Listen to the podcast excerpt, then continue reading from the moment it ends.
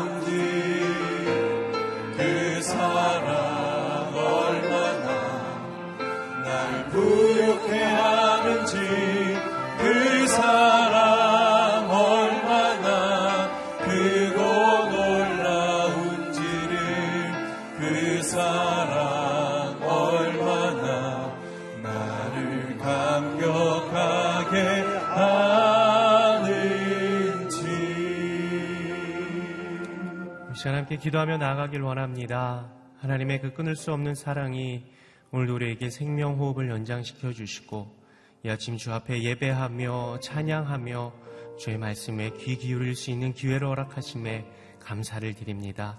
하나님 이 시간 우리에게 허락하실 놀라운 은혜를 사모하오니 주님께서 부어주시는 폭포수와 같은 은혜가 이 아침 경험되게 하여 주시옵소서 하나님께 기도하며 나아가겠습니다.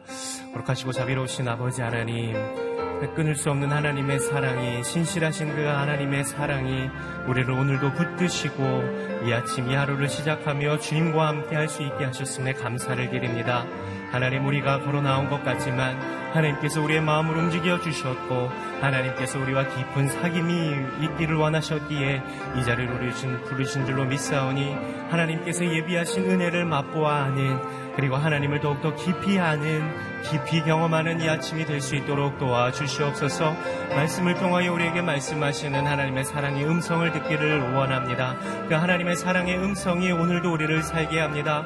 오늘도 우리를 승리케 할 줄로 믿사오니 사모하는 자에게 좋은 것 허락하시는 주님께서 하늘문을 여시고 폭포수와 같은 하나님의 은혜로 이 아침 우리에게 부어 주시옵소서 사모하는 자에게 좋은 것 주시는 아버지 하나님 아버지 하나님을 기대합니다. 주의 말씀을 기대합니다. 주님의 그 넓은 품을 기대하며 나아가오니 주님 은혜를 충만하게 허락하여 주시옵소서.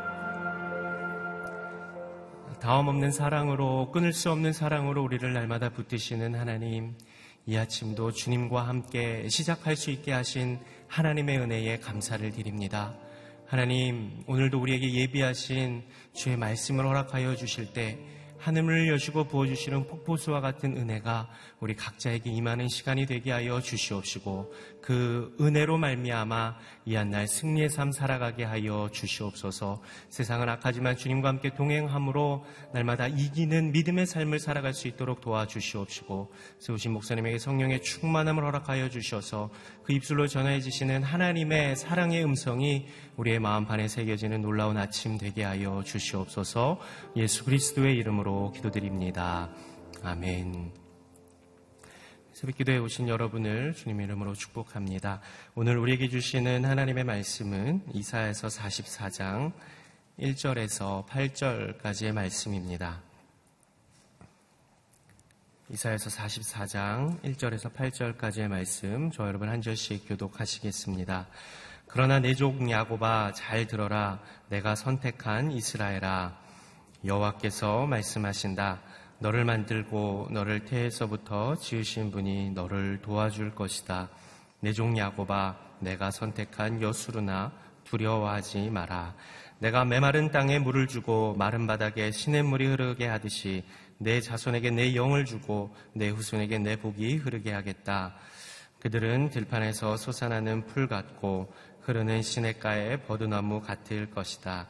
그때에 나는 여호와의 것이다 라고 말하는 사람도 있고 스스로를 야곱이라고 부르는 사람도 있고 손에다가 여호와의 것이라고 쓰는 사람도 있고 이스라엘이라고 불리는 것을 기뻐하는 사람도 있을 것이다. 이스라엘의 왕이요 이스라엘의 구세주이신 전능하신 여호와께서 이렇게 말씀하신다. 나는 처음이요 마지막이다. 나밖에 다른 신이 없다. 도대체 누가 나와 같다는 것이냐? 있다면 나서서 한번 설명해 보라. 옛날에 내가 사람들을 세운 이래로 장차 일어날 일들을 내게 설명할 수 있는 자가 누구냐? 있다면 그 일을 미리 알려보라. 너희는 떨지 말고 두려워하지 말라. 내가 옛적부터 이것을 말하고 설명해 주지 않았느냐? 너희가 내 증인들이다. 나 말고 다른 신이 있느냐? 아니다. 다른 반석은 없다. 나는 아는 바가 없다. 아멘. 공고한 백성에게 부으시는 주님의 영, 주님의 복이라는 제목으로 이기원 목사님 말씀 전해 주시겠습니다.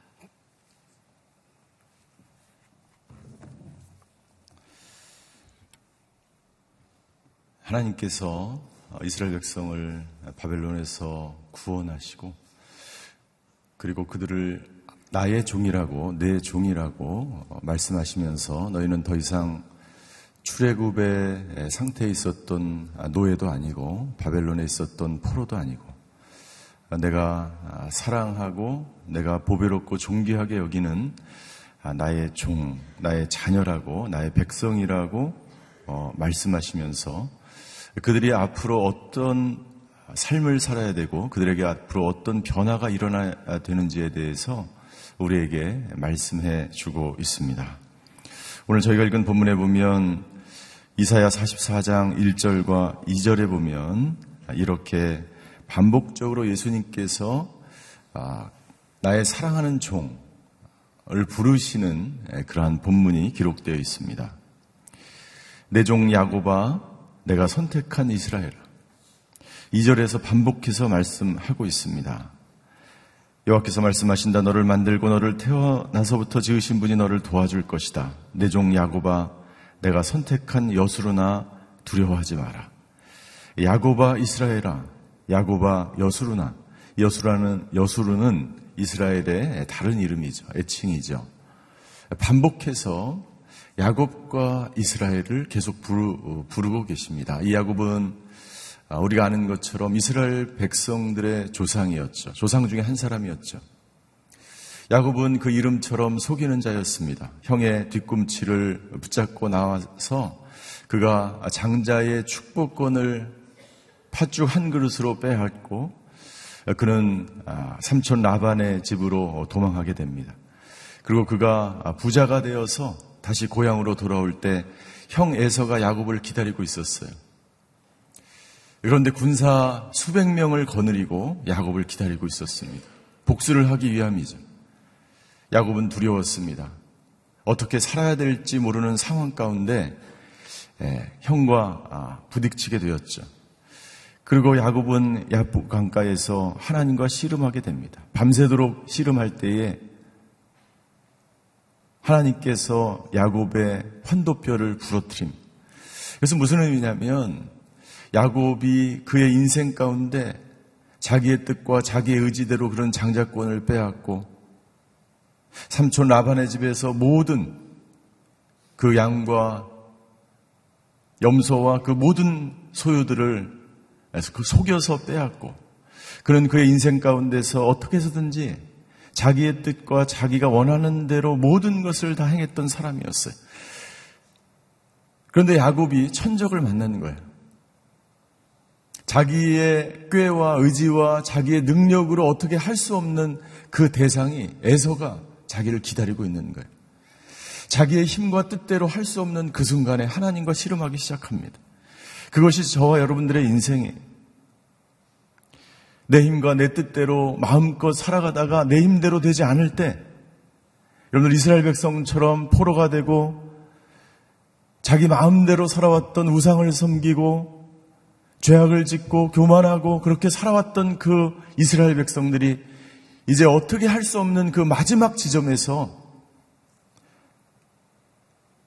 하나님은 야곱을 야곱의 환도뼈를 부러뜨리시고 너의 인생은 너의 뜻과 너의 의지와 너의 마음대로 살아왔지만 이제 너는 내 종이다. 그리고 그의 이름을 이스라엘로 부르십니다. 이스라엘은 이제 내 뜻과 내 의지대로 살아가는 것이 아니라 이제 주님의 자녀로 주님의 종으로 주님의 뜻 가운데 내가 살겠다고 하는 그런 사람으로 살아가라고 하는 하나님의 말씀인 거예요. 그 하나님께서 바벨론 포로 가운데 있는 백성들에게 말씀하시는 너의 인생은 이제 너의 뜻과 너의 의지대로 살아가는 것이 아니라 이제 이스라엘로 나의 종으로 살아가라라고 하나님이 말씀하고 있는 것이죠. 내 뜻과 내 의지대로 살아갈 때는 절대로 하나님의 나라를 경험할 수 없고 믿음으로 영적인 눈으로 하나님께서 행하시는 그 길을 새로운 길을 걸어갈 수 없기 때문에 하나님께서는 너는 이제 나의 종이 될 거야. 너는 야곱이 아니라 이스라엘이야. 너는 포로와 노예가 아니라 너는 내 종이요, 내 자녀라고 이스라엘 백성들을 말씀하시는 거예요. 그들의 정체성이 무엇인지 분명하게 말씀하고 있는 거예요. 이 분명한 정체성이 없으면 주님과 함께 이 새로운 길을 걸어갈 수 없고 주님의 자녀로서의 축복된 삶을 살아갈 수 없는 것이죠. 야곱에서 이스라엘로 변화된 삶을 살아가는 사람들, 그 이전에 그들은 어떤 삶을 살았습니까? 3절에 보니까 3절 우리 한번 같이 읽겠습니다. 3절입니다. 시작. 내가 메마른 땅에 물을 주고 마른 바닥에 시냇물이 흐르게 하듯이 내 자손에게 내 영을 주고 내 후손에게 내 복이 흐르게 하겠다. 그들의 상태는 메마른 땅과 마른 바닥과 같은 상태였어요. 가뭄이 오면 바닥이 마르고 물이 보이지 않고 하나님을 떠난 이스라엘 백성들의 상태, 포로 가운데 있었던 이스라엘 백성들의 상태를 말하는 거죠. 그들이 이렇게 마른 바닥처럼 메마른 땅처럼 된 이유는 무엇입니까? 예레미야 선지자는 예레미야 2장 13절에 이렇게 말씀하셨죠. 내 백성이 두 가지 악을 저질렀다. 생명수의 원천인 나를 버리고 스스로 물 저장소를 파서 만들었다. 그러나 그것은 물을 담지 못하는 깨진 물 저장소였다. 하나님께서 생명의 원천이신데 생명의 원천, 물의 원천, 축복의 원천 되는 하나님을 버린 거예요. 그리고 자기 스스로 물을 팠죠. 이것이 인본주의요, 이것이 세속주의요, 이것이 사람들이 이야기하는 하나님을 떠난 가장 인간적인 삶을 살아가는 사람들의 모습이에요.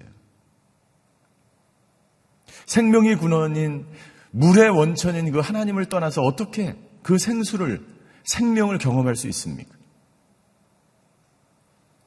그 상태를 보시고 하나님께서 이렇게 말씀하시는 거예요.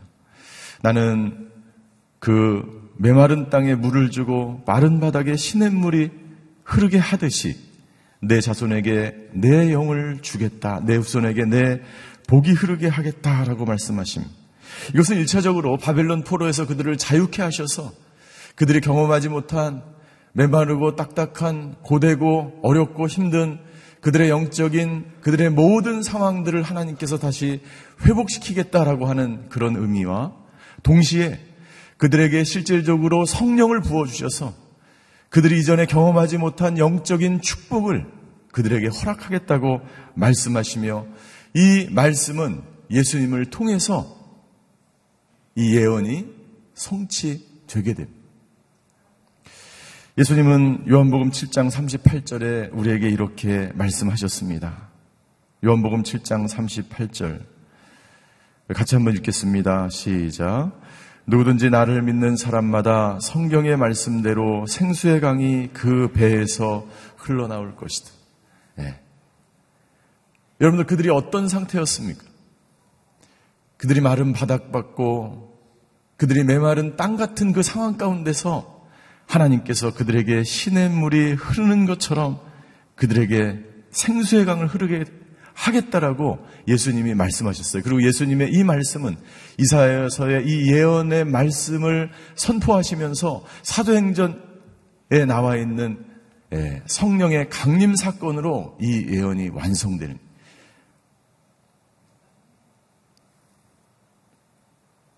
성령님은 이 놀라운 예수님의 이 선포로 인해서 그리고 성령의 강림 사건으로 인해서 저와 여러분들에게 성령이 충만하게 임하게 되는 결과를 가져오게 된 것이죠. 이스라엘 백성이 필요한 것은 여러분들 물질이 아니에요. 현세의 축복이 아닙니다.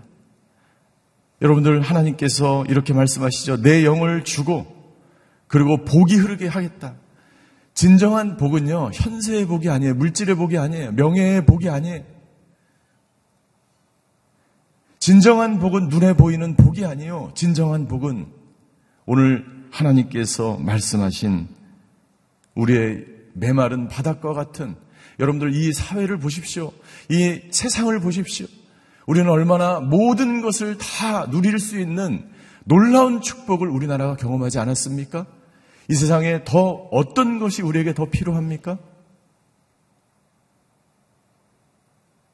진정한 복은 모든 것을 다 갖추고 구비하고 채우고 넘치도록 풍요로운 삶을 살아가는 것이 진정한 복이 아니에요. 그것은 불행일 수 있어요. 진정한 복은 우리 영혼 가운데 풍성한 메마른 땅과 같은 그러한 우리의 영혼이 기름진 성령으로 충만해지며 말씀으로 충만해지며 진정한 내가 누구인지를 깨닫고 하나님의 종, 하나님의 자녀로 살아가게 될 때 이것이 우리의 인생 가운데 가장 큰 축복인 줄 믿습니다. 성령님이 우리 가운데 오시면 어떤 일이 벌어지게 될까요? 성령은 우리를 새롭게 하십니다. 성령은 우리를 새롭게 하십니다. 디도서 3장 5절에 보면 이렇게 기록되어 있어요. 디도서 3장 5절. 그분이 우리를 구원하셨다. 이는 우리의 의로운 행 위 때문이 아니라 오직 그분의 자비 때문이다. 그분은 거듭나게 씻어주시고 성령의 새롭게 하심으로 인해 구원하셨다. 새롭게 돼야 됩니다. 여러분들 풍족하게 되는 것은 너무나 우리에게 넘치도록 풍족하잖아요. 이 나라와 이 민족이 우리 교회가 여러분들 지금 방송에서 너무나 많이 자주 등장하는 이 교회가 세상 사람들이 볼 때는요, 이단과 교회를 진정한 하나님의 교회와 이단을 구분하지 못해요. 그것이 사단의 전략입니다.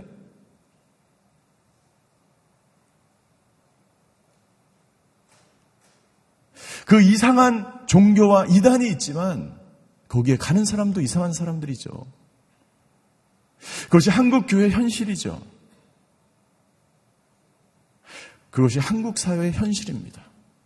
너무나 안타깝죠. 여러분들 이 민족에게 이 백성에게 이 세상에게 진정 필요한 것은 하나님의 말씀으로 성령으로 새로워지지 않으면 여러분들 변화될 수 없는 줄 믿습니다. 우리가 이것을 위해서 기도해야 합니다. 하나님 성령으로 이 백성을 다시 한번 새롭게 하셔서 이 백성이 변화되는 놀라운 역사가 있게 하여 주시옵소서. 두 번째 성령은 우리를 자유케 합니다. 우리를 자유케 합니다. 죄와 사망의 법에 있었던 우리. 그러나 그리스도 예수 안에서 생명의 성령의 법이 우리를 모든 죄와 사망에서 자유케 하는 거예요. 얼마나 많은 사람들이 여러분들을 세상적인 논리로 살아가는지 모릅니다. 얼마나 많은 사람들이 그것이 진리인 줄을 받아들이는 거예요. 생명이 주는 법과 세상이 주는 법을 혼돈하면서 살아가는 거예요. 성령이 오시면 이것을 분별하며 이것을 구별하며 살게 되는 거예요.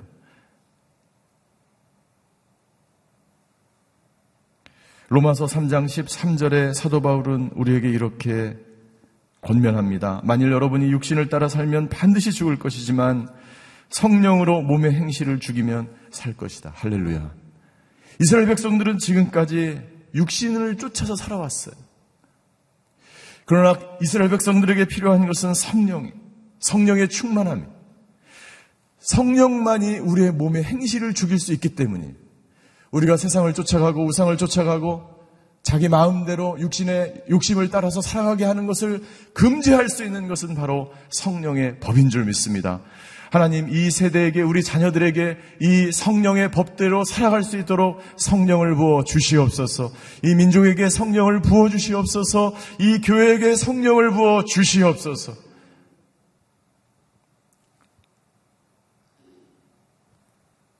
성령은 우리에게 진리를 가르치고 우리를 진리 가운데로 인도하십니다. 진리를 떠난 사람들, 성령으로 그들이 진리 가운데 있지 않기 때문에 그것을 분별하지 못하기 때문에 이단에 빠지고 잘못된 사상에 빠지고 그것을 분별하지 못하고 그것이 진리인 것처럼 쫓아다니는 거예요. 요한일서 2장 27절에 사도 요한은 우리에게 이렇게 말씀합니다. 여러분으로 말하자면 그리스도께서 기름 부어 주신 것이 여러분 안에 머무름으로 아무도 여러분을 가르칠 필요가 없습니다. 그리스도께서 기름 부어 주신 것이 여러분에게 모든 것을 가르쳐 주십니다. 그 가르침은 참되고 거짓이 없으니 여러분을 가르치신 그대로 그리스도 안에 머무르십시오. 여러분들 한국 교회는 너무나 많은 제자 훈련과 양육을 받았어요. 더 이상 성경 공부가 필요한 것이 아니라 어쩌면 진리를 올바로 분별하는 작업이 더 필요한지 모르겠어요. 우리가 구원의 확신 가운데 있는지 더 확인할 필요가 있는지 모르겠어요. 저와 여러분들이 진정 성령 가운데 거하는지를 우리가 체크해야 될지 모르겠어요.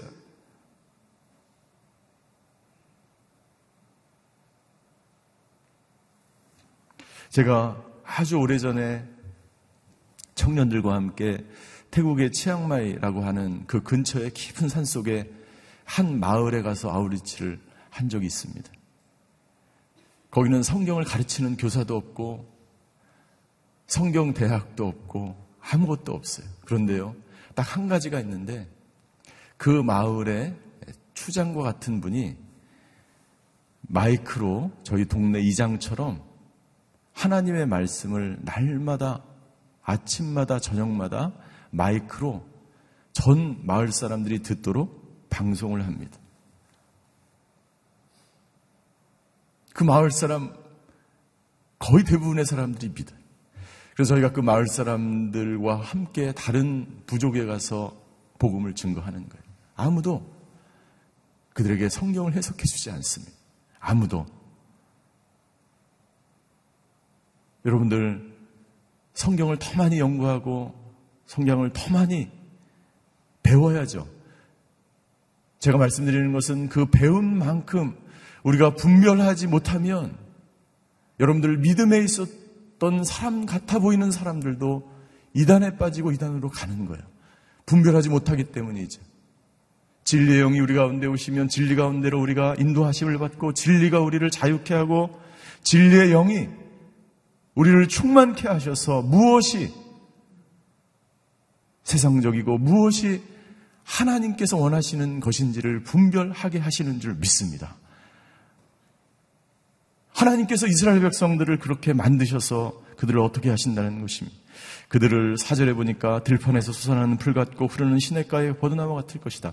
성령의 충만함, 성령의 충만함 가운데 있는 사람들은 그것이 나타나는 거예요. 그 모습이 보이는 거예요. 나는 저와 여러분들의 모습 가운데서 그 모습이 나타나지게 되기를 주임으로 축원합니다. 여러분들 성령을 받은 사람, 생명이 그 안에 있는 사람은 분명히 자라나게 되고 성장하게 되고 그것이 당신 가운데 나타나게 돼서 많은 사람들이 당신을 통해서 위로를 얻고 몸을, 몸을 축이고 예수 그리스도가 우리 가운데 오셔서 생수의 강이 우리에게, 우리에게 흐르게 된 것처럼 예수님을 믿은 이후에 성령이 우리 가운데 내주하셔서 그 놀라운 역사가 우리 가운데 일어나게 되는 줄 믿습니다.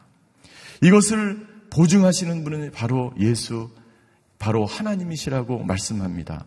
저희가 읽은 본문 6절부터 8절까지 보면 이스라엘 백성들을 바벨론 포로에서 구원하시고 그들을 종을 삼으시고 하나님의 백성 삼으시고 그들이 어떤 죄악과 어떤 교만과 어떤 우상을 섬길지라도 그들에게 영을 부어주시고 그들에게 복을 주셔서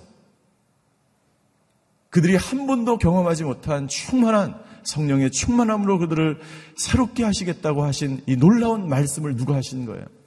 하나님이 하신.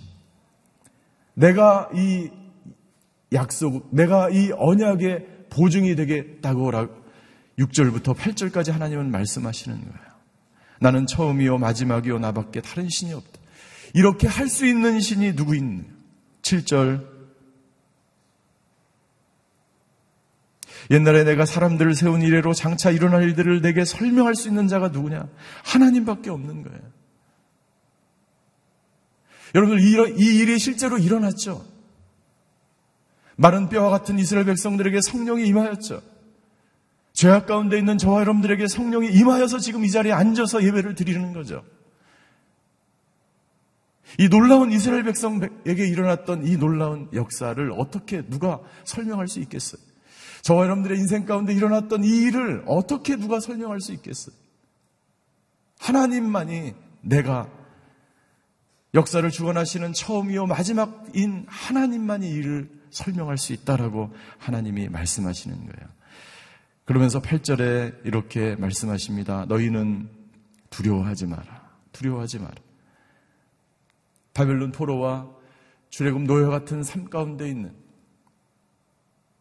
세상이 약하고 더 이상 미래가 보이지 않는 것 같고 앞이 보이지 않고 아무것도 이루어질 것 같지 않은 그 상황 가운데서 하나님이 말씀하시는 거예요. 이 일은 반드시 이루어지고 내가 보증하고 내가 말하고 이 역사의 주관자이고 처음과 마지막인 내가 이 일을 행할 것이라고 말씀하십니다. 오늘 이 하나님의 놀라운 말씀이 저와 여러분들의 삶 속에도 그대로 이루어지게 될 줄 믿습니다. 소망이 없는 것 같은 이 한국 교회도 그대로 이루어지게 될 줄 믿습니다. 이 나라와 이 민족 가운데도 이 놀라운 하나님의 축복의 말씀이 이루어지게 될 줄 믿습니다. 어떤 상황 가운데서도 절망하지 않고 두려워하지 않고 무서워하지 않고 여러분들 불안해하지 않고 이 약속의 말씀을 붙들고 오늘도 살아가시는 하루가 되시기를 주님의 이름으로 축원합니다. 기도하시겠습니다.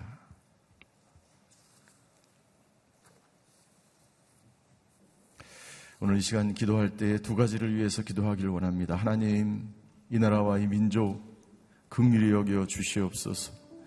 두 번째 기도할 때에 하나님 한국 교회를 주님께서 불쌍히 여겨 주시옵소서. 나라와 민족을 위해서 기도할 때 하나님 마른 뼈를 맞히시며 생기를 불어넣으시고 성령으로 기름 부으셔서 이스라엘을 다시 회복시키신 아버지 하나님께서 이 나라와 민족을 다시 성령의 생기로 성령으로 충만케 하여 주시옵소서. 하나님 한국 교회를 주님께서 불쌍히 여겨 주시고 한국 교회가 다시 한번 아버지 하나님 주여 성령의 충만함으로 하나님 증인의 삶을 살아가는 빛과 소금의 역할을 감당하는 교회가 되게 하여 주시옵소서. 그리고 이 두 가지와 자기 자신을 위해서 한번 통성으로 기도하시겠습니다. 사랑의 하나님, 이 나라의 민족을 위해서 다시 한번 기도합니다.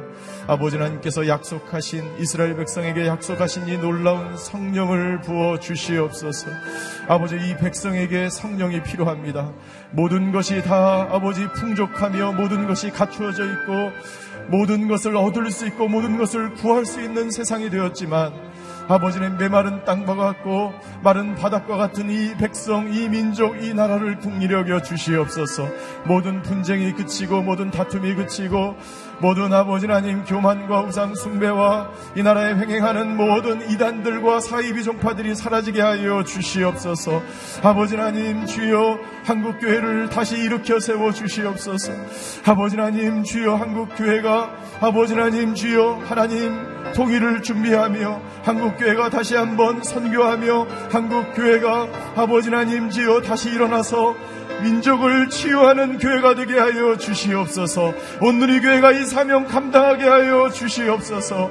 아버지 하나님 한국 교회가 통일을 대비하는 교회가 되게 하여 주시옵소서. 한국 교회가 다시 한번 아버지 하나님 주여 성령의 기름 부으심을 받고 성령 충만한 교회가 되게 하여 주시고 한국의 모든 담임 목사들과 지도자들을 주님 일으켜 세워 주시고 아버지 한국의 성도들이 다시 한번 성령 충만하여 져서 아버지 하나님 빛과 소금의 역할 을 감당하며 사람들을 치유하며 민족을 치유하는 교회가 될 수 있도록 역사하여 주시옵소서. 아버지 하나님 오늘 새벽 재단을 쌓는 아버지 한 분 한 분을 주님 일으켜 세워주시고 아버지 하나님 두려움과 불안과 아버지 하나님 주여 좌절 가운데 있는 바벨론 포로와 같은 이스라엘 백성과 같은 성도들이 있다면 오늘 이 말씀에 의지하여 다시 일어서게 하여 주시옵소서. 시내가 흐르게 하실 그 하나님을 바라보게 하여 주시고 믿음으로 아버지 하나님 생수의 강이 그의 인생 가운데 그의 삶 가운데 그의 영혼 가운데 그의 자녀들 가운데 흘러넘쳐서 하나님 하나님을 선포하며 하나님께 영광 돌리며 하나님을 기쁘시게 하는 삶 살아갈 수 있도록 아버지 하나님 역사하여 주시옵소서 사랑의 하나님, 이 약속의 말씀을 붙들고 오늘도 우리가 살아가게 하여 주시옵소서. 하나님이 한국교회가 민족을 치유하며 사람들을 회복시키며 하나님께로 사람들을 돌아오게 하는 생수의 강이 강같이 흐르는 교회가 될 수 있도록 역사하여 주시고 오늘 아버지 하나님 다음 세대 가운데 한없는 은혜와 축복을 허락하여 주시니 한국교회가 아버지 다음 세대에 비전을 주고 다음 세대를 하나님께로 이끄는 빛과 소금의 역할을 감당하는 교회가 되게 하여 주시옵소서. 오늘 이 말씀을 붙들고 저희들 다시 세상으로 일터로 나아갑니다. 아버지 하나님 두려워하지 않는 믿음으로 담대하게 하나님의 종으로 그리고 하나님의 자녀로 살아가는 하나님의 사람들 되게 하여 주시옵소서. 지금은 우리 주 예수 그리스도의 은혜와 하나님의 극진하신 사랑과 성령님의 감화 교통하심의 역사가 오늘 하나님이 주시는 복 충만하게 누리며 두려움 없는 믿음으로 담대하게 살아가기로 결단하는 예배드리는 모든 성도들 머리 위에 그의 가정과 자녀와 일터 위에 한국 교회와 환우들과 전 세계 흩어져서 복음을 증거하시는 선교사님들과 그 사역 위에 이제부터 영원히 함께 계시기를 간절히 축원하옵나이다. 아멘.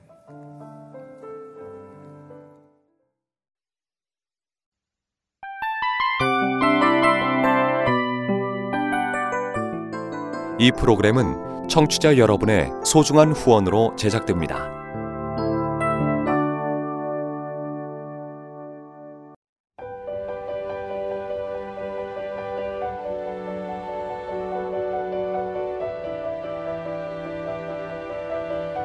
세상에는 수많은 교회들이 있지만 더 깊이 있는 말씀 강해를 찾기 위해 크기로만 교회를 선정하지 않습니다. 보다 좋은 영적 콘텐츠를 더 많이 나누기 위해 방송비를 받지 않습니다. 1년 365일 복음만 전하고 싶어서 우리는 광고를 하지 않습니다. 온누리의 복음을 땅끝까지 CGN TV와 함께 땅끝 성교사가 되주세요